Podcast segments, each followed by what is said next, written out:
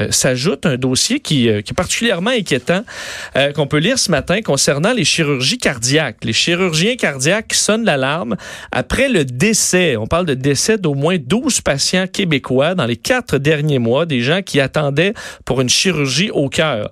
C'est la première fois en 20 ans, semble-t-il, que les chirurgiens cardiaques sortent sur la place publique pour ben, sonner l'alarme, dénoncer les problèmes sur, sur la liste d'attente. Euh, et tout ça va s'ajouter aux vacances qui, évidemment, commencent dans le milieu de la santé.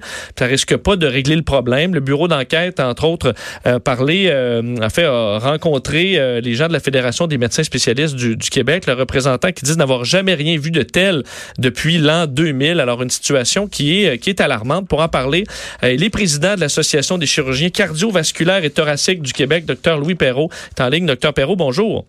Oui, bonjour. Euh, donc, on, fait, on dit que là, vous n'êtes pas sorti pour sonner l'alarme depuis carrément deux décennies. Donc, on comprend que c'est une situation qui est vraiment exceptionnelle, selon vous?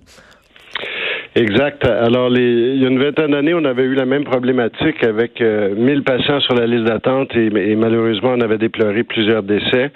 Et euh, depuis les quelques années, les, niveaux de, la liste d'attente est environ à 700 patients en moyenne, mais depuis environ un an et demi, on a vu une augmentation progressive de cette liste-là et euh, on s'est aperçu, malheureusement, au cours des derniers mois, auprès d'un sondage que j'ai fait, moi, parmi les chefs de chirurgie cardiaque dans les centres spécialisés au Québec, de janvier à, avril, on avait donc 12 patients qui, malheureusement, sont décédés et euh, de nombreux, nombreux patients qui ont été, qui sont hors délai, des délais normalement correctement acceptés, puis beaucoup, beaucoup d'annulations dans les différents centres qui nous empêchent d'opérer les patients dans des temps acceptable. Donc, on comprend que les 12 patients québécois, euh, vous, selon vous, dans des délais raisonnables, c'est des gens qui auraient pu être sauvés.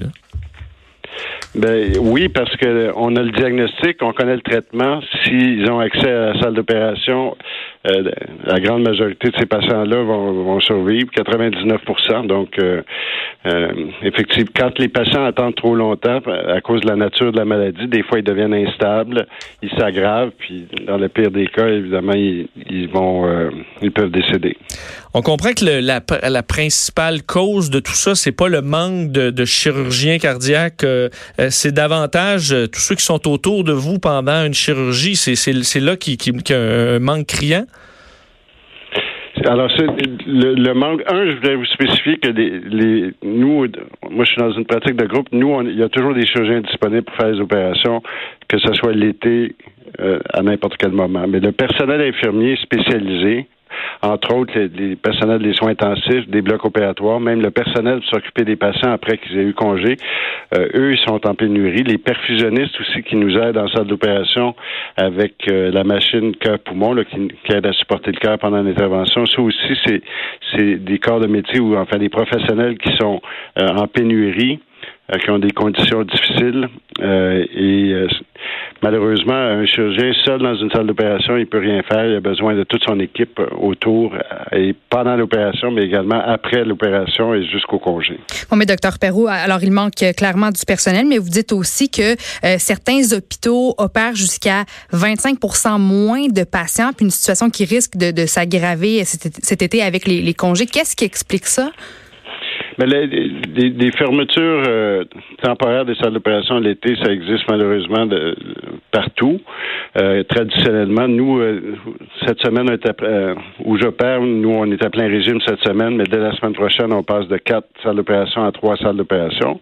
Mais outre ça, même dans la période, dans les périodes standards non estivales, il y a des hôpitaux qui annulent à qui mieux mieux des, interventions parce que ils veulent, on ne veut pas avoir de temps supplémentaire ou encore parce qu'il manque de personnel pour les, recevoir. Alors, effectivement, là, il y a la, diminution d'activité qui est prévue, mais Outre ça, il y a des annulations euh, supplémentaires qui nous empêchent d'opérer les, patients dans des délais à nouveau acceptables. Vous parliez de, des heures supplémentaires. Donc, une salle opératoire se, se, se ferme à 15 heures normalement? Il me semble que c'est tôt. Je veux dire, si on si en plus l'été s'en vient, puis il y en a qui vont fermer de plus en plus, où il va y avoir moins de, personnel sur le plancher, il me semble que 15 heures, euh, c'est pas possible de prolonger un peu les heures pour en faire plus d'opérations?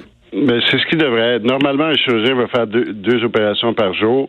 Euh, évidemment, les, opérations peuvent varier en temps, mais euh, normalement, il, faudrait allouer le temps d'ouverture de salle suffisant pour faire deux interventions, en dépit de du dépassement, le 15 heures pour deux interventions cardiaques, c'est pas vraiment acceptable, vous avez raison. Et il y a des endroits qui ferment beaucoup plus tôt parce que euh, ils prévoient que euh, ça va déborder un petit peu. Nous, on pense qu'il n'y a aucun patient cédulé en chirurgie cardiaque qui devrait être annulé, à moins que la première intervention se prolonge ou il y ait une extrême urgence. Et euh, parce que ça a un effet domino. On annule le, patient de l'après-midi, on le reporte. Un, humainement, c'est pas euh, idéal. Et là, il y a tous les autres patients qui n'ont pas été encore admis à l'hôpital, qui attendent à la maison avec leur famille, qui euh, écopent des conséquences possibles de cette attente. On est dans une période plus chaude là au, Québec. On parle pas de, canicule, heureusement. Euh, on n'en voit pas nécessairement poindre à l'horizon, mais on se souvient de l'été dernier où ça avait été particulièrement difficile à ce niveau-là. On voit en Europe qui sont dans une situation de canicule assez extrême. Est-ce que, bon, on comprend que les problèmes que vous vivez présentement, jumelés à une canicule au Québec, là, ce serait vraiment la catastrophe? Mais j'appellerais ça peut-être la tempête parfaite. C'est sûr que les premiers patients qui, qui qui peuvent souffrir de, des chaleurs extrêmes, ce sont des patients avec des maladies cardiaques ou des maladies pulmonaires. Alors, euh, ça, avec le niveau de la liste d'attente actuelle et euh, les diminutions, c'est sûr qu'on serait peut-être dans une situation de tempête parfaite euh, mais à nouveau, je pense que les hôpitaux font les volumes qui sont prévus dans les dans les mois qui suivent et augmentent la cadence ou n'annulent pas à répétition.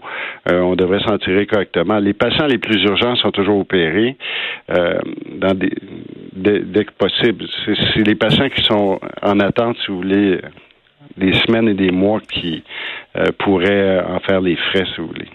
Je veux terminer en parlant ben, de, votre travail en général, parce que j'ai l'impression, j'ai des, des, proches euh, qui sont euh, qui travaillent à l'Institut de cardiologie de Québec. J'écoute, je vais vous dire, l'émission euh, Urgence 24-7, où on voit entre autres de, souvent le travail des, des, des chirurgiens cardiaques ou autres. J'ai vraiment un respect infini pour ce que, ce que vous faites. J'ai l'impression quand même qu'au niveau de l'expertise, au niveau technologique, une fois qu'on est pris en charge dans notre système québécois qu'on critique souvent, on a quand même accès à ce qui se fait de mieux. Est-ce que là-dessus, je me trompe?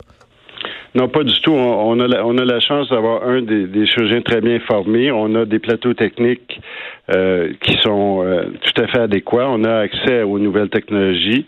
Dans certains cas, on a des, beaux hôpitaux tout neufs et euh, qui sont complètement sous-utilisés. Donc, les plateaux techniques ne sont pas utilisés et on a à nouveau des hôpitaux neufs, mais on n'a pas de personnel pour pouvoir s'en occuper. Donc, c'est vrai. Et l'accès au système de santé est parfois difficile. Alors, vous avez raison qu'une fois qu'on est traité, on est très bien traité. Bon, alors suffit de, de, que la machine roule un peu plus vite, puis ça pourra au moins être, être du positif. On vous le souhaite, du moins en espérant que le, le, gouvernement ait écouté votre, votre cri du cœur aujourd'hui. Docteur Louis Perrault, merci. Merci à vous. Au revoir, docteur euh, Louis Perrault, président de l'Association des chirurgiens cardiovasculaires et thoraciques du Québec. Alors, on a l'expertise, on a les, euh, les salles de chirurgie, l'équipement high-tech, mais manque de personnel de soutien pour euh, que la machine roule. Ça, c'est un, un gros problème. Alors, en espérant que l'été soit, euh, soit, soit, soit doux, oui. pour qu'il n'y ait pas de, de problème qui s'ajoute à tout ça. On revient.